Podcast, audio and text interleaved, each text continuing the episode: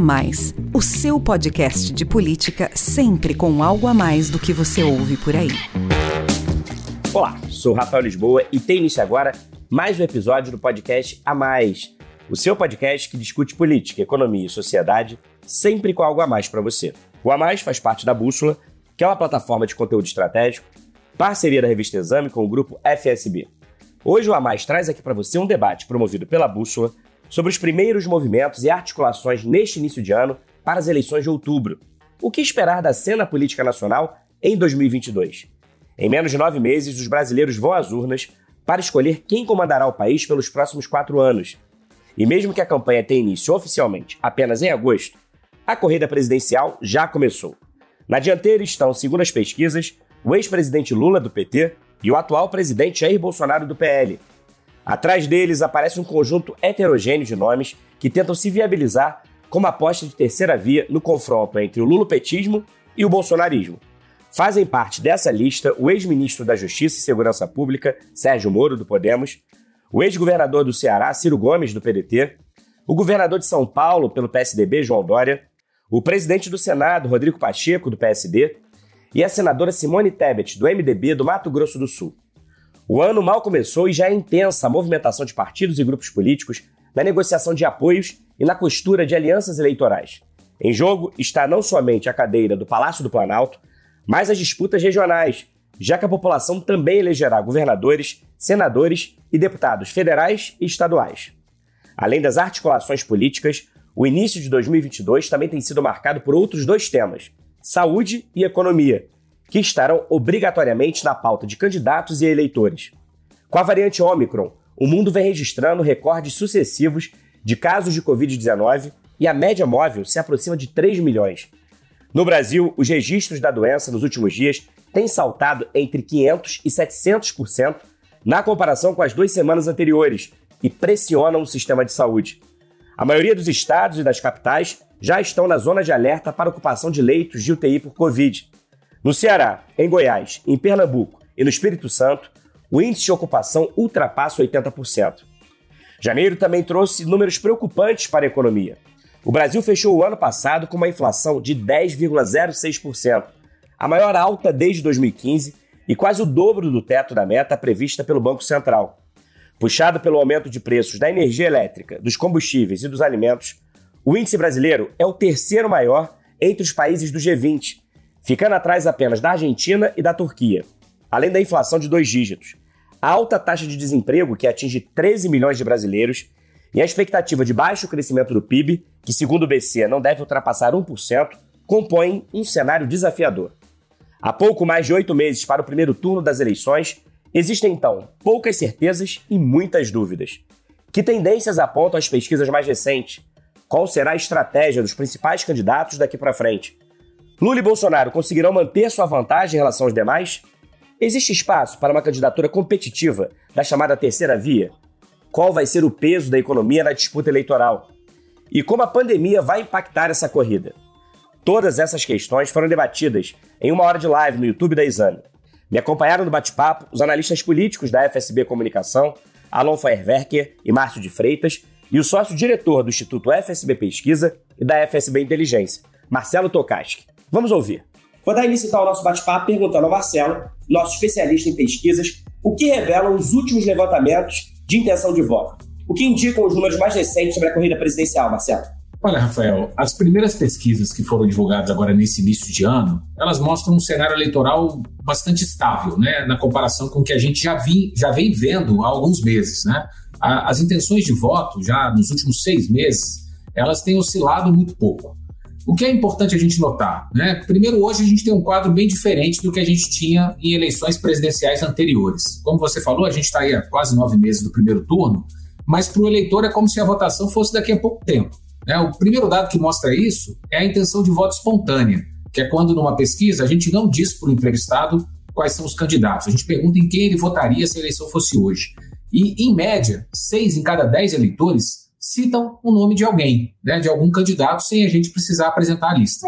Historicamente, isso não é comum. Né? Esse tempo todo, ainda distante da eleição, a essa altura do campeonato, o número de indecisos costumava ser bem maior. No cenário estimulado, que é quando a gente apresenta para o eleitor, olha, esses são os candidatos, dentre esses em quem você votaria, 80% dos eleitores, 8 em cada 10, escolhem algum nome. Então, além de indicar que isso, que o eleitor ele já está pautado, ele está de olho na eleição de outubro, isso mostra também que a ampla maioria do eleitorado não rejeita os nomes que estão colocados hoje na disputa. Né? 80% deles escolhem alguns dos nomes. Como você falou, a gente tem aí praticamente 10 nomes concorrendo é, como pré-candidatos para a eleição de outubro. E por que, que o brasileiro está respirando já essa eleição presidencial? Né? Primeiro, porque a gente tem uma disputa diferente esse ano. Né? A gente tem dois nomes com um recall muito forte. A gente tem o ex-presidente Lula e a gente tem o atual presidente Jair Bolsonaro. Na maioria das pesquisas, eu estou falando aqui de uma média aí das principais pesquisas divulgadas, o petista ele gira entre 40% e 45% dos votos, e o Bolsonaro aparece em segundo com percentuais aí que variam entre 20% e 25%. Né? Então, essa é, um, é, é, uma primeira explicação. A gente tem dois nomes muito conhecidos e, de cara, praticamente dois em cada três eleitores falam: não, eu voto ou no presidente ou no ex-presidente. E segundo, porque a gente tem uma, uma polarização que se mantém desde 2018, ou até um pouco antes, né?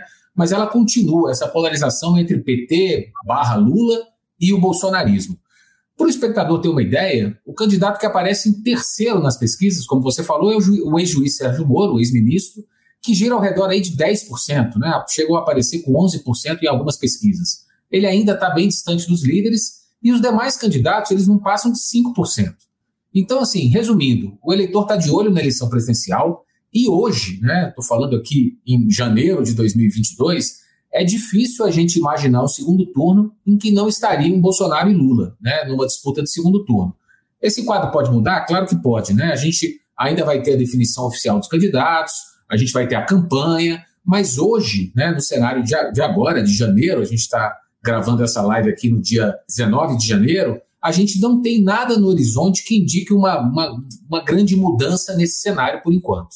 Alon, o ex-presidente Lula vem se mantendo na liderança em todas as pesquisas, nas pesquisas realizadas no ano passado, nas pesquisas já do início deste ano, como disse aí o Marcelo, com uma vantagem considerável sobre os demais pré-candidatos. E se a eleição fosse hoje, ele teria muitas chances de vencer, segundo esses levantamentos. Mas como você destacou na sua última coluna aqui na Bússola, a eleição não é hoje. Temos mais de oito longos meses até lá, e por isso, na sua coluna, você disse que todos os campos políticos teriam, em tese, possibilidade para encontrar um caminho vitorioso até outubro. Mas vamos falar agora do caso do ex-presidente Lula. Na sua opinião, qual deve ser a estratégia de Lula para administrar essa liderança apontada nas pesquisas? Quais são as principais vantagens e os maiores obstáculos da candidatura do ex-presidente? E como é que você avalia essas primeiras movimentações do grupo político dele em 2022 em busca de apoio e alianças? Essa chapa Lula-Alckmin, que vem sendo tão debatida aí na imprensa, ela se viabiliza? Como você bem disse, o Marcelo é, reforçou, é, o quadro é de uma certa estabilidade, estabilidade principalmente das intenções de voto do ex-presidente Lula. Por que disso? Basicamente porque o Lula ele é o antípoda do Bolsonaro, assim como o Bolsonaro é antípoda do Lula. Então, como você tem um desgaste político do presidente da República em função principalmente da condução dos assuntos da, da pandemia e dentro desses assuntos, principalmente da condução da vacinação, né? E você tem também alguns elementos da economia que causam incômodo importante para as pessoas, e eu acho que o principal deles nesse momento é a inflação.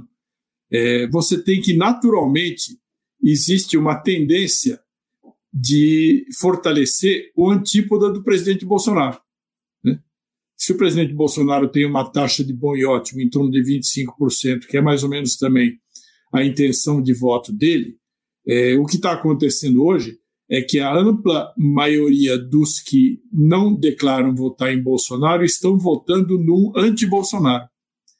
E esse processo acaba beneficiando o ex-presidente Lula.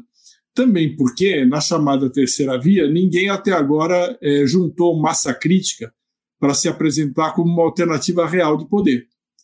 É, você tem alguns candidatos, todos eles, os melhores, oscilando em torno de 5% a 10%, talvez só o Sérgio Moro em alguma uma outra pesquisa chega a 10%. É, então você não tem, de fato, uma alternativa ao Bolsonaro consolidada que se apresente aos olhos do eleitor como uma possibilidade de derrotar o presidente da República, mas é, não eleger o, o ex-presidente Lula. A continuidade desse quadro depende, na minha opinião, exatamente dessas duas variáveis que eu coloquei. Primeiro, da popularidade do Bolsonaro continua baixa. Vamos ver, acho que o Márcio vai tratar disso, né? A gente conversou um pouco sobre isso antes. É, qual vai ser o efeito do Auxílio Brasil de 400 reais, do, da ajuda para comprar gás e outras medidas que o, que o governo está tomando. Né? Existem também previsões de que a inflação parece ter entrado em desaceleração, né? parece que o efeito da taxa de juros, da elevação da taxa de juros, está se fazendo é, sentir, né? E é preciso saber também se não vai haver uma convergência desses candidatos da terceira via. Porque se houver uma convergência de candidatos da terceira via em torno de um único nome, e esse nome adquirir uma certa massa crítica, você também pode ter alterações no quadro. Em relação ao presidente, ao presidente Lula, o que ele tem de fazer é um pouco torcer para que esse quadro não se altere radicalmente. Nem a situação da economia melhore radicalmente, nem o presidente Bolsonaro consiga capitalizar os resultados, por exemplo, da vacinação, que, que o país está num bom nível de vacinação, apesar de ter aí uma nova onda de Covid causada pela Ômicron, né? Esse é um cenário mundial. Em termos de vacinação, o Brasil está bastante bem, mas o presidente não consegue capitalizar exatamente porque ele não se colocou nunca a favor é, da vacinação. E depende também, como eu disse, de, das alianças que você citou, né? Das alianças que ele está buscando. Mas essas alianças eu não vejo tanto o aspecto eleitoral delas, por exemplo, Geraldo Alckmin. Não vejo como Geraldo Alckmin vai trazer votos para o presidente Lula. O que ele pode fazer é diminuir resistências. Diminuir resistências e lá na frente melhorar a situação de governabilidade. Mas em termos de voto, não vejo o que agrega, o que agregue muito, não. Márcio, eu vou fazer para você as mesmas perguntas que eu fiz ao Alon sobre o presidente Lula, mas agora para você em relação ao presidente Jair Bolsonaro, que aparece aí na vice-liderança todas as pesquisas, e se a eleição fosse hoje, é quem teria mais chance de estar no eventual segundo turno contra o ex-presidente Lula. Logo agora, no início do ano, Bolsonaro publicou um decreto dando poder à Casa Civil, que é comandada por Ciro Nogueira, do Progressistas, na execução do orçamento de 2022. Agora a pasta precisa dar aval prévio a mudanças nos gastos do orçamento. A decisão tira poder do Ministério da Economia e fortalece a ano eleitoral a ala política do governo, que é responsável aí por assegurar o cumprimento de acordos com partidos da base. Ou seja, o presidente já começou 2022 fazendo alterações no modus operandi do governo de olho em apoios importantes em ano de reeleição. E não foi só isso. Como disse aí o Alon, o ministro da Cidadania, João Roma, anunciou segunda-feira que o valor médio pago aos beneficiários do Auxílio Brasil será maior do que 400 reais e também, esta semana, o governo começou a pagar o auxílio gás a quase 5 milhões e meio de famílias. Ações que aproximam a administração Bolsonaro da população mais vulnerável. Como é que você avalia, então, Márcio, essas primeiras medidas de 2022 dentro da estratégia do presidente para crescer nas pesquisas e a sua candidatura ganhar mais musculatura? Quais são as principais vantagens os maiores obstáculos na corrida até outubro? E agora que ele já tem um partido para chamar de seu PL, como é que você avalia as movimentações na composição da sua aliança eleitoral? Olha, Rafael, a questão da retirada de poder do ministro Paulo Guedes é interessante, porque ele perde poder, mas ele também perde um problema, que é gerenciar as verbas do orçamento em conflito com o Congresso Nacional. No ano passado, eu vou lembrar que o relator do orçamento fez uma alocação de recursos ali para essas emendas da RP9. Isso gerou um conflito entre a Câmara, Senado, uma briga, e o ministro estava envolvido nessa briga. Ele teve que gerenciar esse conflito. Este ano, ao ser retirado disso e passar isso para o Ciro Nogueira, quem vai gerenciar esse conflito não é o ministro Paulo Guedes, será o ministro Ciro Nogueira. Então, se ele passa a ter mais poder discricionário para determinar, do ponto de vista político, eleitoral, para onde irão os recursos, e aí ele ganha poder é, nesse sentido, de se fortalecer no jogo político, de ter uma atuação mais presente nesse debate de para onde estão indo os recursos, é, que aliados serão contemplados, se os adversários serão ou não contemplados, e isso me parece que é claro que o Palácio do Planalto já está com a lupa verificando quem será que receberá esses recursos, se, ser, se estará ao lado do presidente da eleição ou se estará distante. e é evidentemente que eles vão tentar canalizar aqueles recursos mais para quem está próximo. Ao mesmo tempo, o ministro Paulo Guedes sai da briga, sai da confusão e é preservado. Então tem uma preservação do ministro Paulo Guedes que eu acho interessante. Eu acho que assim, e ele continua participando, de certa forma, da discussão final de para onde vão os recursos. Ele tem que assinar juntamente com o ministro Ciro Nogueira. Então acho que tem é, esses meandros aí. Ao mesmo tempo que se mostra exatamente isso, quer dizer, há uma visão cada vez mais eleitoral da economia voltada para a questão eleitoral. Tanto é que o presidente já tinha levantado essa bola lá atrás, e isso está causando até um problema, que é a questão do aumento salarial para funcionários públicos. Uma categoria que ele procurou beneficiar e gera um problema para a economia, que agora está pressionado por várias outras categorias a também serem incluídas nos aumentos, e ele só tem 1,9 bilhão, né, menos de 2 bilhões, para contemplar aí a área de segurança. Nós tivemos movimentos ontem e tem ameaças de greves, paralisações, operações padrões sendo, é, sendo montadas hoje pelo país afora para afetar o desempenho do governo e mostrando a, a, o descontentamento dos funcionários públicos.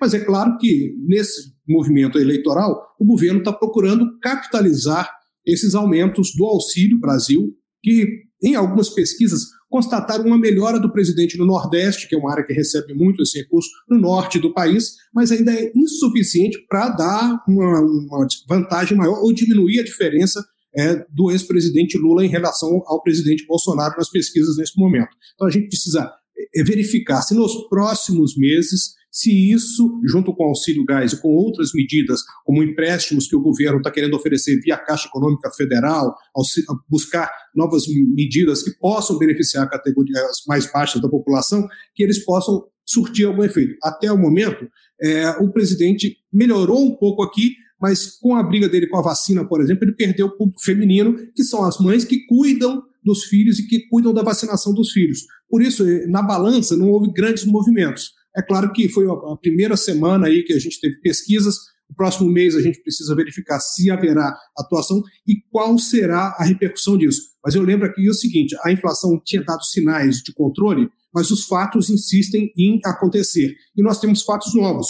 Por exemplo, você teve um conflito no Iêmen que disparou o preço do petróleo no mercado internacional. Com isso, o preço do barril está subindo e provavelmente a Petrobras terá que repassar isso para o óleo diesel, para a gasolina, para o gás.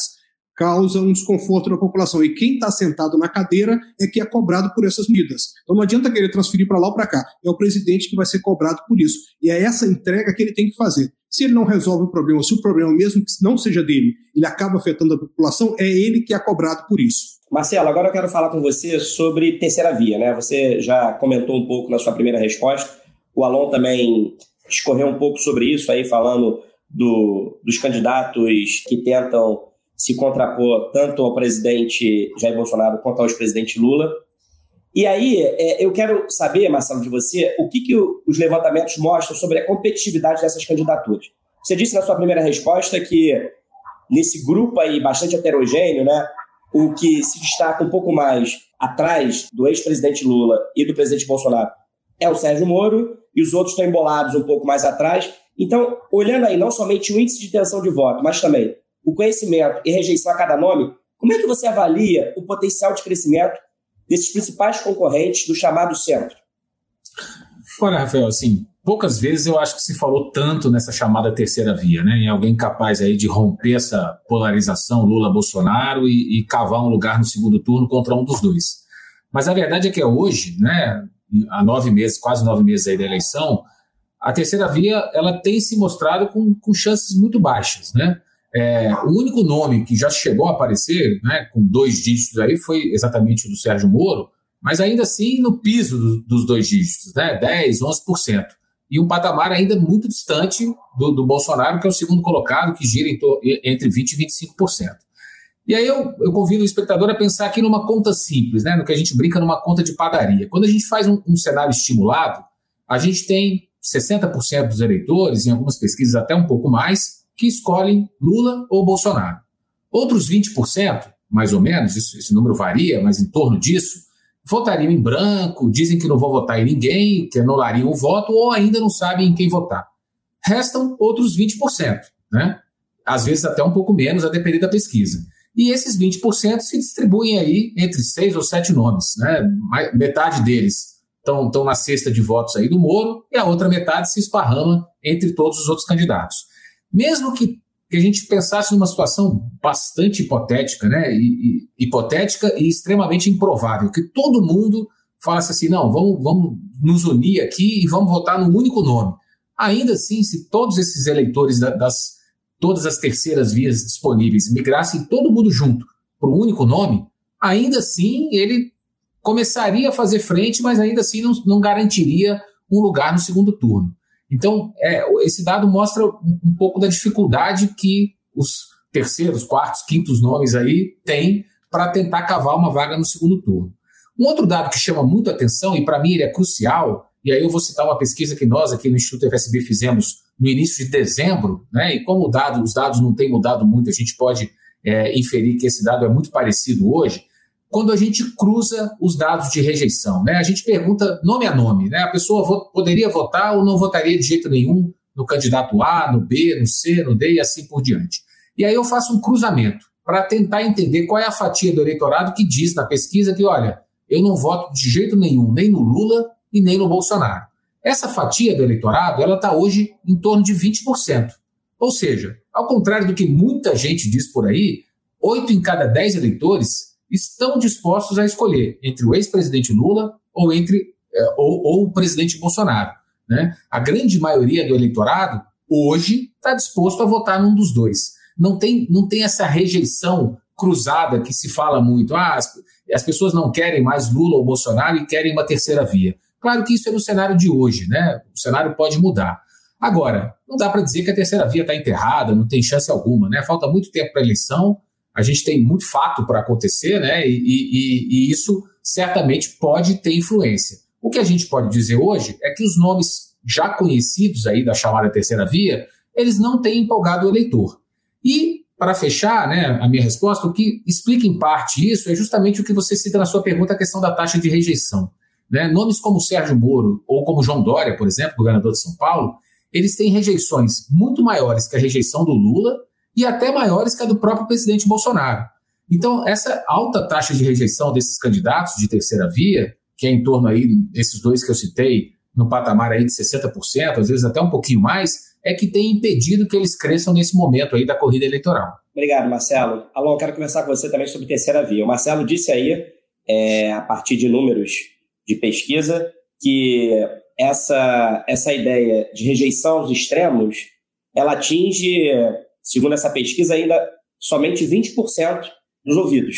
Né? Então, assim, quando os candidatos, aí, os pré-candidatos terceira via, eles se colocam como uma alternativa aos extremos que representariam as candidaturas de Lula e Bolsonaro, quando a gente olha na prática, essa sensação, esse sentimento, ele corresponde a só 20%, segundo Marcelo disse aí, nessa pesquisa que ele citou é, do fim do ano passado.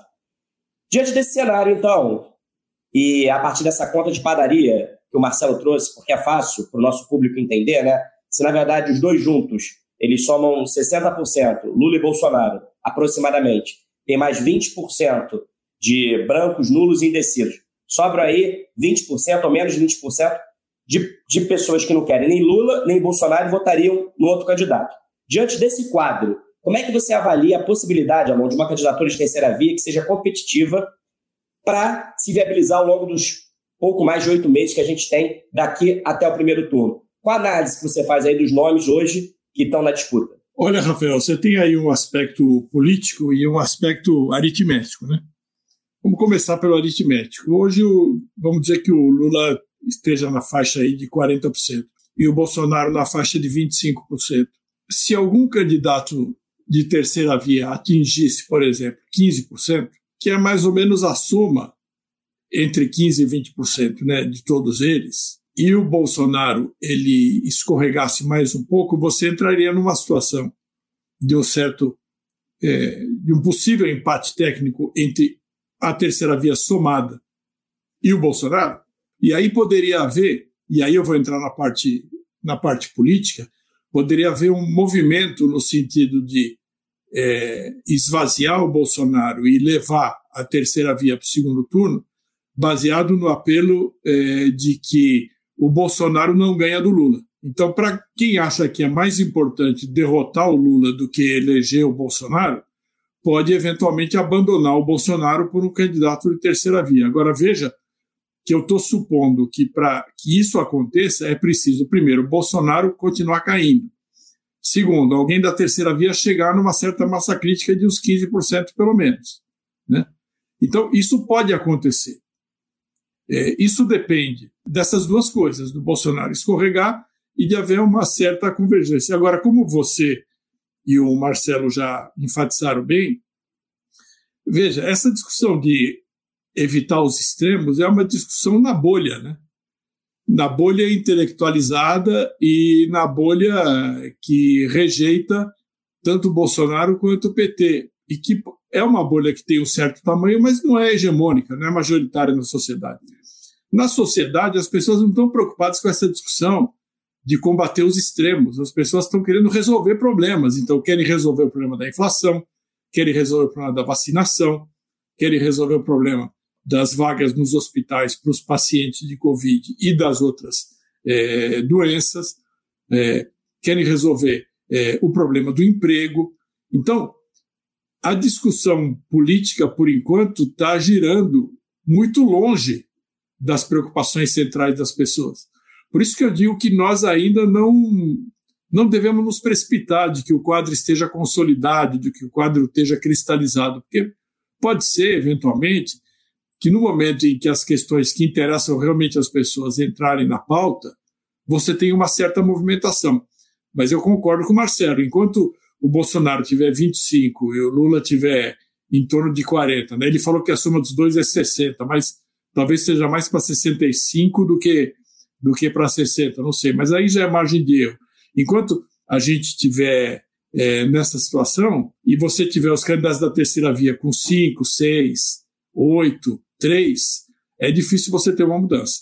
Rafael, eu queria só dar um pitaco ali para complementar a resposta do Alon, porque ele falou uma coisa que é muito importante, que é essa coisa de alguém ganhar uma massa crítica e, eventualmente, o eleitor que hoje votaria no Bolsonaro por convicção fazer o voto útil numa terceira via que tem a chance de, eventualmente, derrotar o Lula se for um eleitor que não quer é, a vitória do Lula de forma alguma.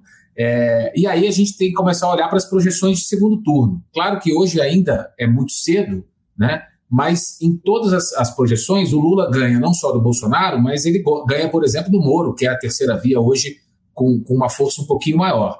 É, então, é, essa é uma variável que a gente vai ter, vai ter que acompanhar, porque para fazer essa conversão, né, o, o, candidato vai ter que mostrar que ele tem uma chance de rivalizar melhor com o Lula no eventual segundo turno. O que hoje nessa, nesses nomes que estão aí no, no xadrez, né, no tabuleiro de xadrez, ninguém conseguiu mostrar ainda.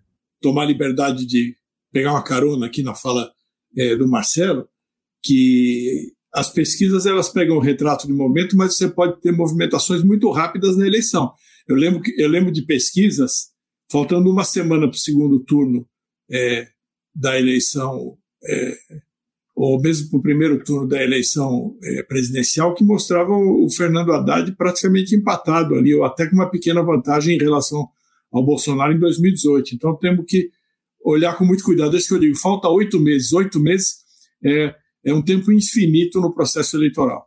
Ô Márcio, a gente está falando aqui de, de alianças, de negociação de apoios, de transferência de votos, e as eleições de 2022, elas trazem uma novidade nesse sentido das composições aí de alianças, que é a possibilidade de, pela primeira vez, as candidaturas serem apoiadas por federações partidárias.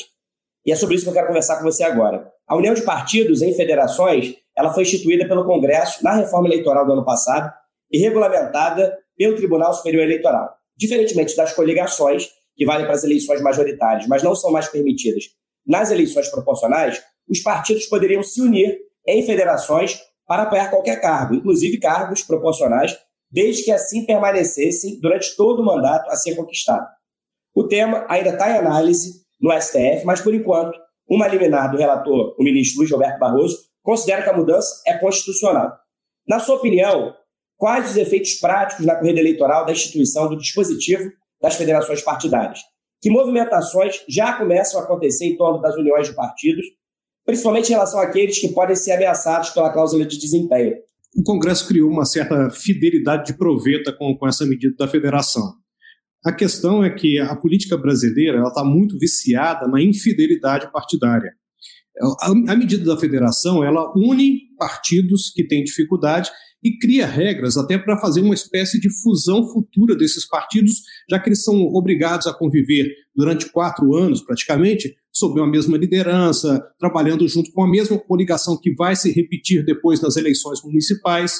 E aí você cria um problema, quer dizer, nem sempre a política local e a política local, muitas vezes fala muito, né? o Pete O'Neill tinha aquela é, frase que toda política é local, e isso se essa regra, esse, esse, interesse local, ele gera o conflito primeiro para você estabelecer depois o conflito regional, estadual e depois o conflito federal. Então, partidos à esquerda que já estiveram juntos em outras disputas tradicionalmente têm conversado muito sobre isso, alguns outros aliados é, com perfil semelhante têm conversado, mas há muitas barreiras e interesses localizados que estão dificultando essas alianças. Ao mesmo tempo, você tem, é claro, que movimentos até para se rever essa lei, já há partidos e políticos discutindo se estabelecendo agora a federação, ela poderia ser revista depois pelo Congresso Nacional, acabando com a obrigatoriedade dela na próxima eleição. O que acaba com o objetivo da lei, quer dizer, você faz uma regra agora para dirigir por quatro anos e depois você acaba com ela no ano seguinte. Então, isso pode gerar, inclusive, uma reação e uma disputa com o judiciário que terá que arbitrar é, sobre essa condição. Além do mais, quer dizer, você tem um quadro ainda é, de muita indefinição nos estados. Você tem é, São Paulo ainda com várias candidaturas é, e com a retirada do Alckmin para uma disputa nacional, abriu-se ali várias possibilidades. Você tem é, vários candidatos se colocando, você tem um vice-governador que deve disputar com a máquina na mão. É, você vai para Minas Gerais, você tem o Zema bem, mas os outros se articulam e há movimentos para se criar palanques nacionais, inclusive porque o Lula não tem um palanque, já que o Zema está no campo mais próximo do Bolsonaro. Você vai para o Rio de Janeiro e tem vários, é, várias disputas. E vamos lembrar que é, a gente falou aqui desse cenário que muda muito em política, a eleição de 2018 teve, teve esse quadro, tanto em São Paulo é, quanto em Minas, no Rio. É, o Rio Grande do Sul foi uma vitória um pouco mais tradicional, por exemplo, mas todos eles tiveram uma certa conjunção com o movimento nacional. Isso vai acontecer de novo? Não vai acontecer? Nós temos que acompanhar isso e perceber se haverá essa ligação do fator local, estadual com o fator nacional. Isso não está claro e a federação ela vai, claro, ter muito peso dessa política local. Ela vai ser predominante. Se houver uma aliança nacional que ela tenha menos atritos no nível local, ela será possível. Senão, eu acho que os, que os partidos vão evitar se atrelar durante muito tempo ou até pensar nessa possibilidade que eles já vislumbram aí, dessa esperteza de tentar virar o jogo lá na frente. A gente gastou aqui mais ou menos metade do nosso tempo falando dos números das últimas pesquisas, mas tem outros números importantíssimos que vocês citaram aí, praticamente todas as respostas, que são os números da economia, cujo impacto pode ser decisivo na corrida eleitoral. Como eu disse na abertura, o Brasil enfrenta hoje um cenário desafiador que reúne inflação de dois dígitos, alto desemprego e baixa expectativa de crescimento. E as previsões para o decorrer de 2022 não são muito animadoras. Depois de fechar 2021 em 10,06%, a maior taxa desde 2015, a inflação deve desacelerar este ano, que é uma boa notícia, mas, segundo os analistas ouvidos pelo Banco Central, para o boletim Focus desta semana, o índice deve chegar a 5,09%, mais uma vez acima da beta do Banco Central, que é de 3,5%, com margem de tolerância de 1,5 percentual para mais ou para menos. No mesmo boletim Focus, o mercado projeta o crescimento do PIB em 2022 para 0,29% há quatro semanas. A previsão era de uma alta de 0,5%, e a Organização Internacional do Trabalho estima que o Brasil possa ter 14 milhões de desempregados este ano. Marcelo, diante aí desses números desafiadores, como é que os eleitores veem a questão econômica na hora de decidir o voto? Fazendo uma análise das pesquisas eleitorais até agora, qual você acredita que será o peso de temas como inflação e desemprego na disputa? Rafael, a economia sempre teve um grande peso em eleição presidencial, isso é normal, mas esse ano, na minha opinião, ela vai ser o elemento definidor do voto. Eu acho que o Alon já falou um pouco disso na, na primeira resposta dele, é, e eu concordo é, em 100%. Né? Em outubro, quando o eleitor for lá apertar o número do candidato na urna eletrônica, a gente vai ter passado por dois anos e meio de, de uma pandemia, já está aí com mais de 620 mil mortes, e provavelmente a gente ainda vai estar tá numa crise econômica. Né? O mundo inteiro, por exemplo, já está revendo as suas previsões econômicas devido aos impactos aí da, da nova variante a Ômicron. No Brasil, a gente tem várias pesquisas de opinião e também dados econômicos, né, da, da economia real, mostrando que a situação do brasileiro piorou muito. Né? O poder de compra foi corroído pela inflação, principalmente entre os mais pobres, mas também na classe média. O desemprego, como você falou, segue bastante alto. Quem está empregado, as pesquisas mostram que o medo de perder o emprego, seja o trabalhador formal ou informal, ele vem aumentando. O número de famílias endividadas é recorde hoje. Enfim, tudo isso mexe muito com o humor do eleitor. Né? E quem que paga esse pato? Né? Quem paga esse pato é quem hoje ocupa a cadeira de presidente. Né? O, o, o, brasileiro olha a vida dele piorando e ele responsabiliza de alguma maneira o governo atual. E isso não é porque o governo atual é o presidente Bolsonaro, isso foi assim com a Dilma, isso foi assim com outros presidentes. Né? Para o brasileiro médio, a responsabilidade por esse cenário que a gente vive é do governo. E quem tem capacidade, na, na visão das pessoas, de resolver é também o governo. Prova disso é que o presidente hoje está, o presidente Bolsonaro está no seu pior momento de avaliação. Né? Ele tem uma avaliação aí entre 20% e 25% de ótimo e bom, né? e em torno aí de 55%, em algumas pesquisas até um pouquinho mais, de ruim e péssimo, de reprovação. Claro que também já falamos disso aqui, né? O Auxílio Brasil, outros programas do governo, como o Vale Gás, eles devem aliviar um pouco essa situação, principalmente na baixa renda, mas a dúvida é o quanto que essas medidas vão ter impacto na cabeça do eleitor a tempo de mudar essa tendência de voto até outubro. Né? A gente vivenciou, por exemplo, lá em 2020, quando teve a primeira fase do auxílio emergencial, a popularidade do presidente ela bombou, né? como se diz aí popularmente. Por quê? Porque a gente teve um auxílio que era de um valor maior, que era pago por um número muito grande de pessoas, a gente teve aí mais de 60 milhões de pessoas beneficiadas, e, e naquele momento aquilo serviu como né, uma válvula de escape ali para a dificuldade econômica que a população é, começava a enfrentar por conta da pandemia. Agora não, a gente já está um ano e meio depois daquilo, é, a, a, situação econômica é, é, muito pior, a inflação escalou, né, embora tenha perdido um pouco o ritmo de aumento, mas os preços continuam em elevação e é de se imaginar que, embora tenha, do ponto de vista da avaliação, algum impacto positivo para o governo, a gente certamente não vai ter aquele boom ali de, de avaliação positiva que a gente teve em 2020. Pelo menos é, é isso que eu imagino. E geralmente, na hora de definir o voto, né, vários estudos apontam para isso, o brasileiro pensa em quem vai melhorar a vida dele. Né? Eleição costuma ser um pouco uma venda de esperança, de melhoria, de perspectiva para as pessoas. E hoje, boa parte do eleitorado, quando pensa nisso, né, quem vai melhorar a minha vida, não enxerga no presidente Bolsonaro esse nome, hoje. O desafio dele vai ser justamente convencer as pessoas de que no eventual segundo mandato a economia vai se recuperar, o desemprego, o emprego vai recuperar, a renda vai recuperar e a vida das pessoas vai começar a melhorar.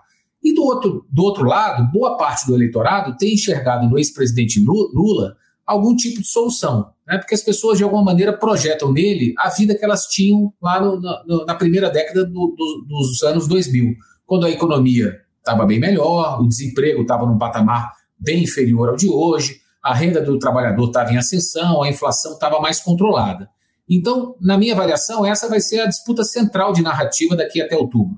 Claro que os candidatos vão falar de pandemia, vão falar de saúde, são assuntos muito relevantes, vão falar de corrupção, é uma pauta muito cara ao presidente Bolsonaro, mas, na minha opinião, o que vai definir, em grande medida, o resultado que vai sair das urnas vai ser a questão de emprego, de renda, de custo de vida, de inflação, enfim. É isso que, que o brasileiro está pensando nesse momento. Alô, o Marcelo falou aí que a economia parece mesmo descontar como o tema central na eleição deste ano. Isso tem feito aí os principais pré-candidatos ao Palácio do Planalto, isso tem feito com que eles já comecem a discutir seus planos econômicos. E dois temas têm dividido opiniões e causado debates mais acalorados, pelo menos aí quando a gente vê na mídia, nas redes sociais.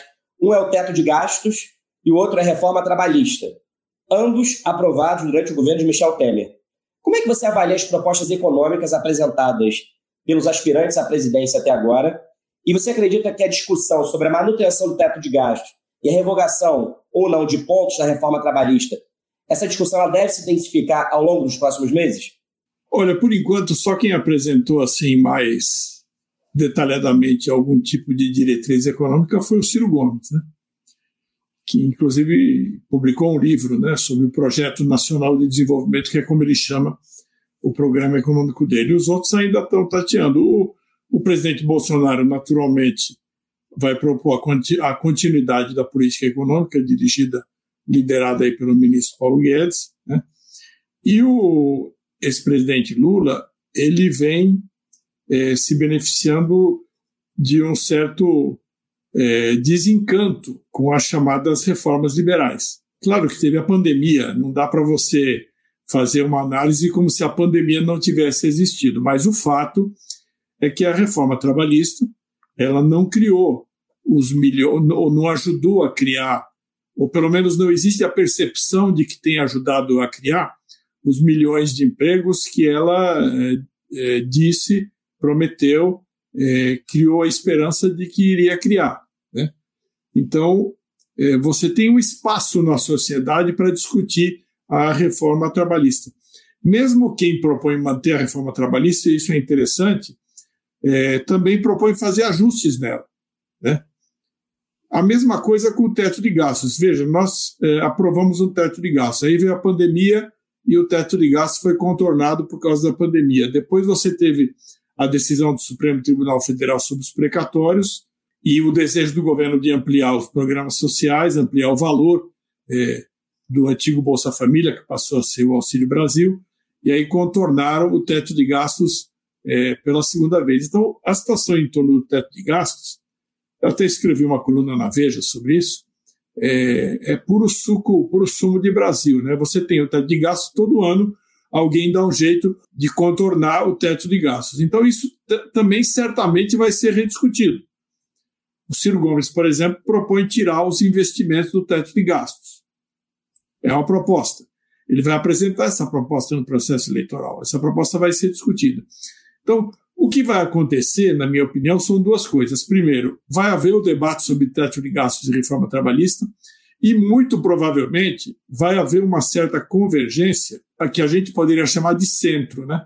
para usar uma expressão do momento. É, ela vai evitar a manutenção pura e simples da reforma trabalhista do jeito que está hoje, e também vai evitar a manutenção pura e simples do teto de gastos do jeito, do jeito que está hoje. Então, é bastante provável que haja uma convergência nos debates para ajustes, para evitar a expressão vamos revogar a reforma trabalhista ou revogar a, o teto de gastos. Veja que o próprio Lula ele diz que está se baseando na reforma trabalhista feita na Espanha, né? E essa reforma trabalhista feita, quer dizer, na reforma da reforma trabalhista feita na Espanha.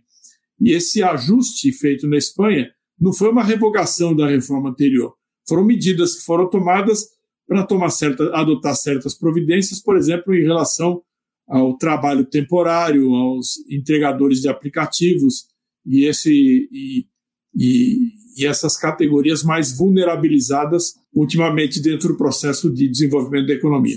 Márcio, pensando então esse cenário econômico desafiador que o próximo presidente vai enfrentar, seja ele quem for, especialistas dizem que a aprovação de reformas estruturantes seria muito importante para melhorar o ambiente econômico, atrair mais investimentos e trazer alívio para as contas públicas. Duas delas, a reforma tributária e a reforma administrativa, vêm sendo discutidas nos últimos anos pelo Executivo e pelo Legislativo, mas ainda não viraram realidade.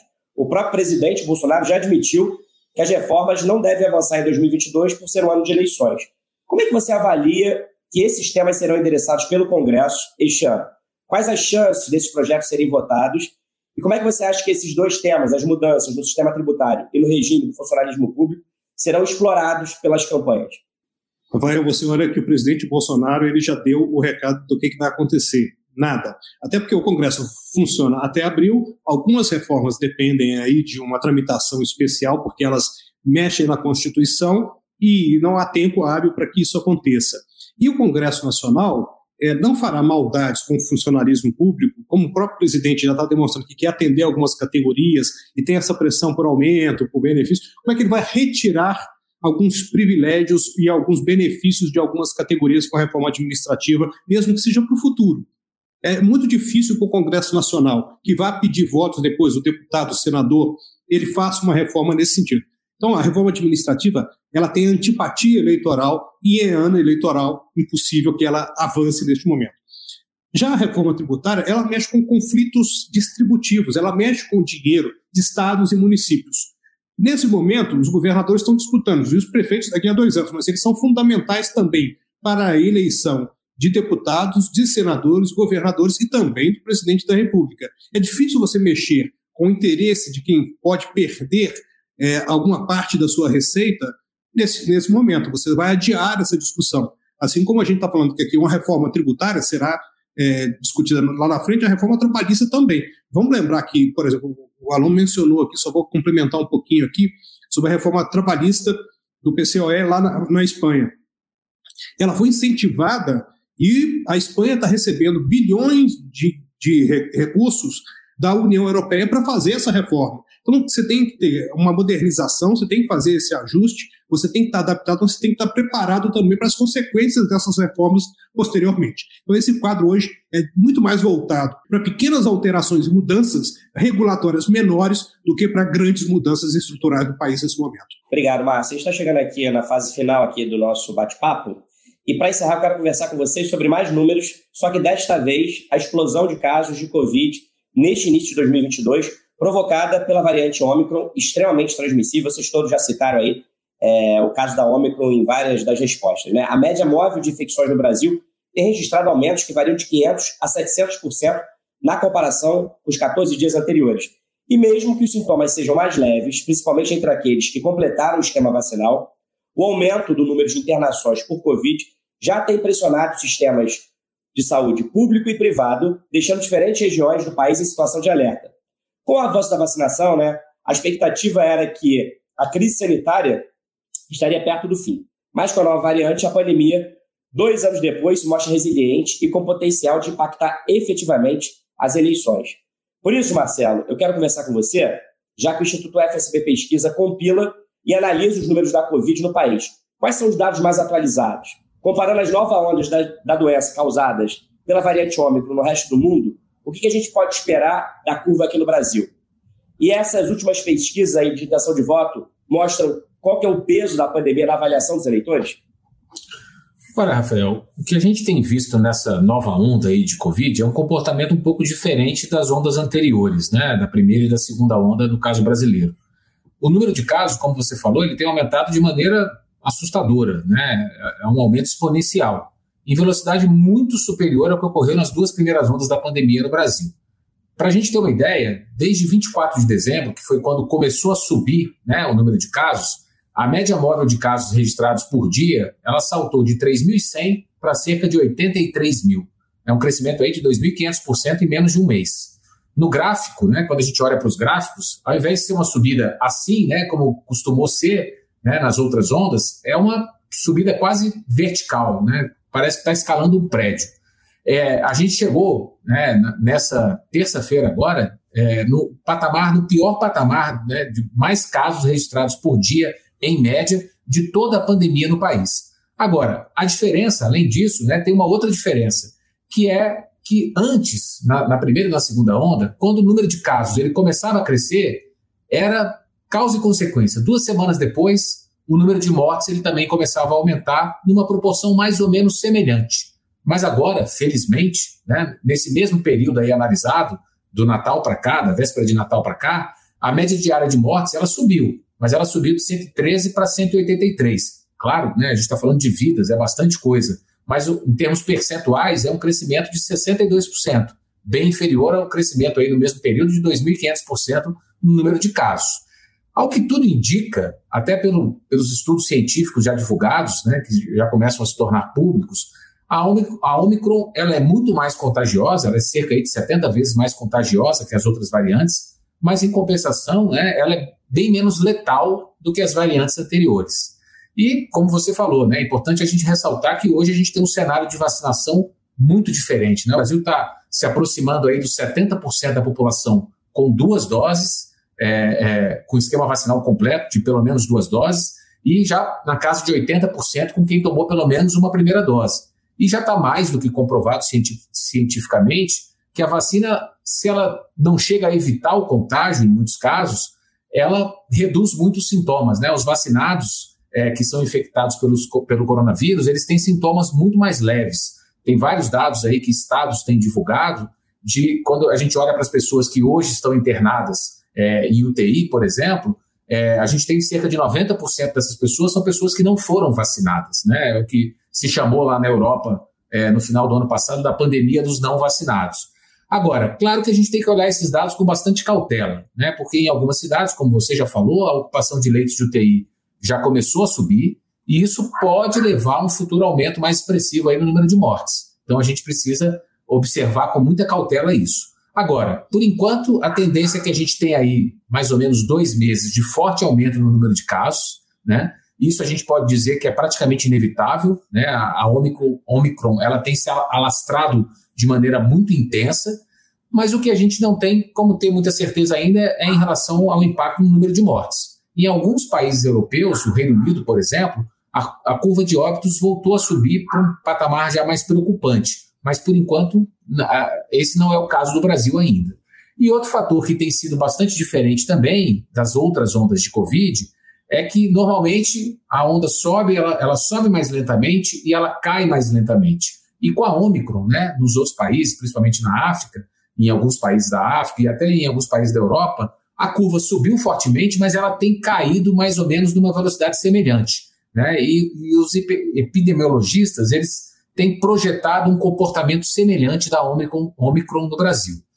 Agora, você me perguntou sobre o impacto dessa nova onda de Covid no humor do eleitor brasileiro. Né? Por enquanto, esse cenário pandêmico não alterou muito a intenção de voto. Né? A gente tem pesquisas mais para o último trimestre do ano passado, onde a pandemia estava refluindo e o número de casos estava diminuindo sensivelmente, e pesquisas agora, com a explosão do número de casos, em que a intenção de voto dos candidatos é muito parecida. Né? O que as pesquisas têm mostrado é que a curva se inverteu em relação ao medo da pandemia. As pessoas voltaram a ter mais medo da pandemia, o que é natural, né? E a gente vai precisar acompanhar o quanto esse medo pode, no futuro, influenciar a percepção do eleitor. E um outro impacto também que a gente tem que observar, um possível impacto, é, a depender da duração dessa onda aí, terceira onda provocada pela Omicron, é o efeito na economia. Né? Porque se acontecer o que já tem acontecido em outros, outros países, de a Omicron, Omicron de alguma maneira é, afetar a recuperação econômica, que no Brasil mal começou, aí sim o humor do eleitor tende a piorar. O que, em tese, prejudica mais ou prejudicaria mais o presidente na busca pela reeleição e favoreceria os candidatos de oposição, né, por tudo isso que a gente já falou aqui nesse bate-papo.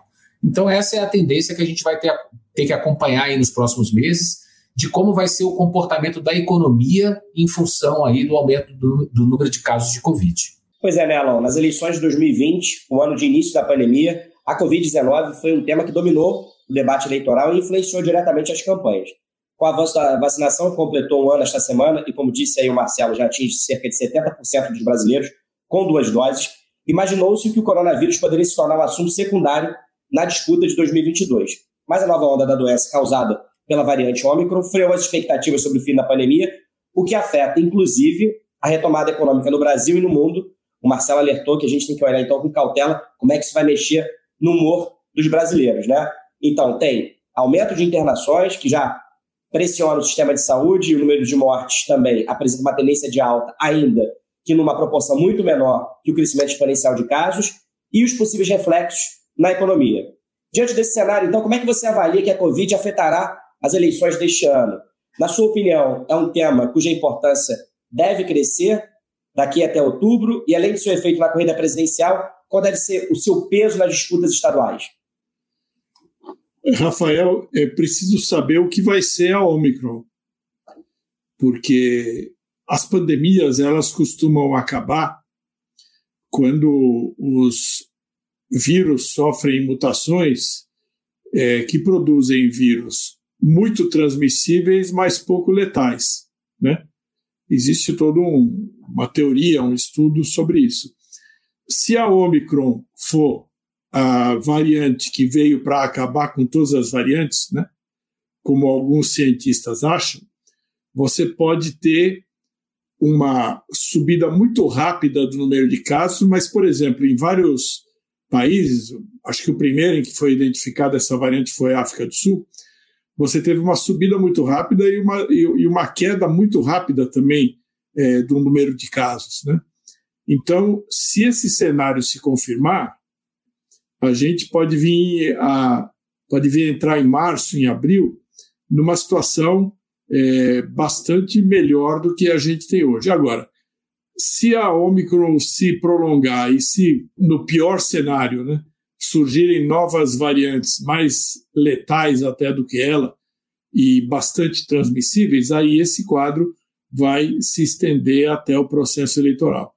Agora, veja, tem dois aspectos aí para a gente analisar. Se o, a doença persistir, impactando fortemente a população até a eleição, certamente o governo ele será de alguma maneira afetado e, portanto, a candidatura do presidente Jair Bolsonaro. Mas se a doença continuar afetando a população, mesmo com a ampla e esmagadora maioria da população tendo sido vacinada, isso, por outro lado, porque tudo tem dois lados, né, oferece um argumento aí ao presidente Bolsonaro na sua posição reticente em relação às vacinas. Então a gente tem que ter um certo cuidado e acompanhar. A minha opinião é que o cenário mais provável é que a gente tenha uma subida muito forte da Omicron e também uma descida muito aguda é, da curva de casos, que, é, que a gente não tenha uma, um índice de mortes nem próximo ao que nós tivemos nas outras variantes, principalmente nas duas que mais afetaram o Brasil, que foi a variante original e a variante gama, né, é, detectada em primeiro lugar em Manaus. Então, eu vejo que essa questão da pandemia ela vai comparecer à eleição, mas talvez de uma maneira indireta. É, o que, que significa uma maneira indireta? Significa o seguinte: uma, uma desconfiança em relação ao presidente da República pelo comportamento que ele teve no passado em relação à pandemia.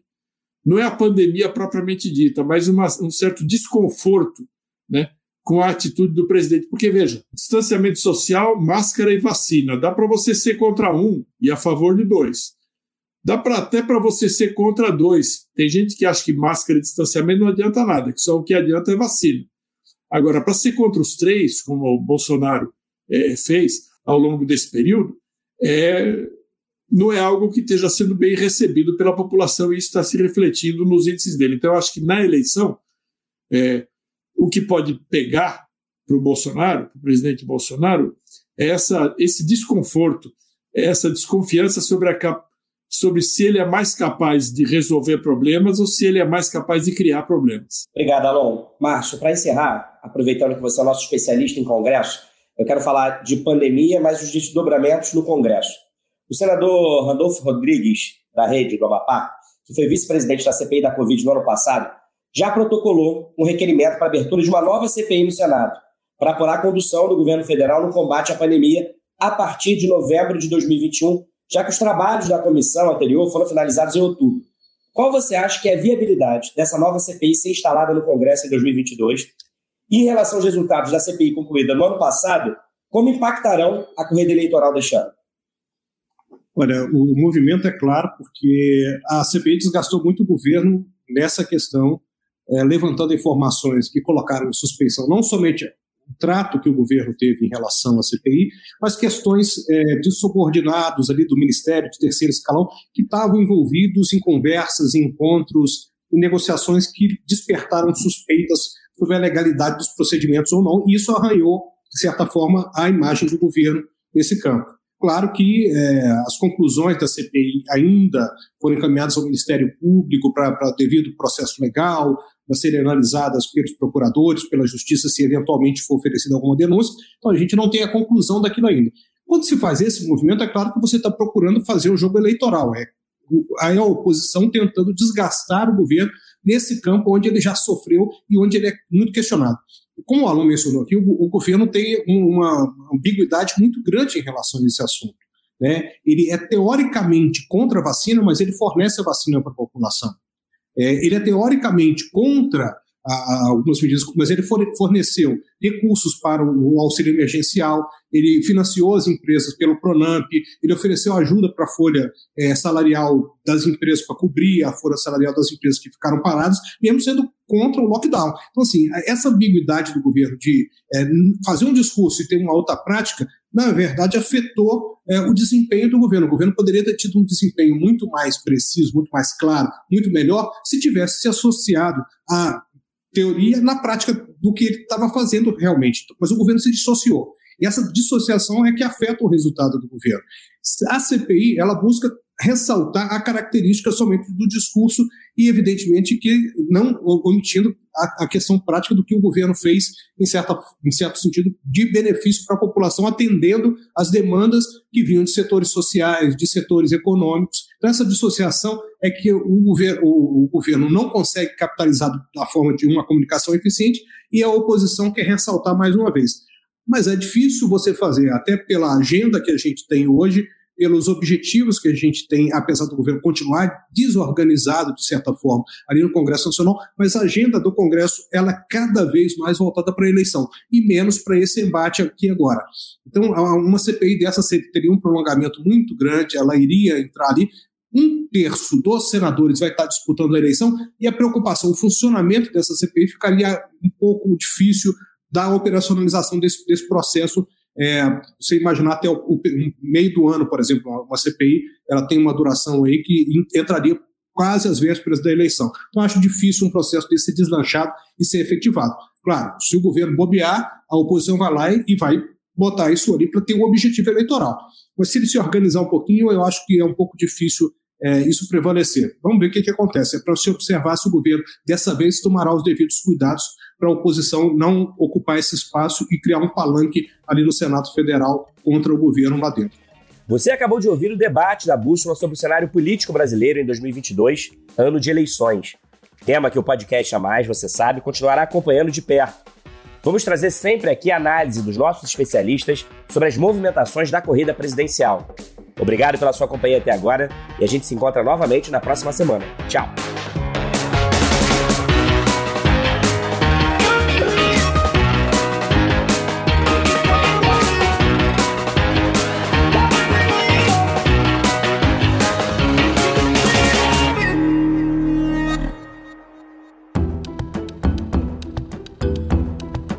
Edição Guilherme Baldi, este podcast faz parte da plataforma Bússola, um produto do grupo FSB.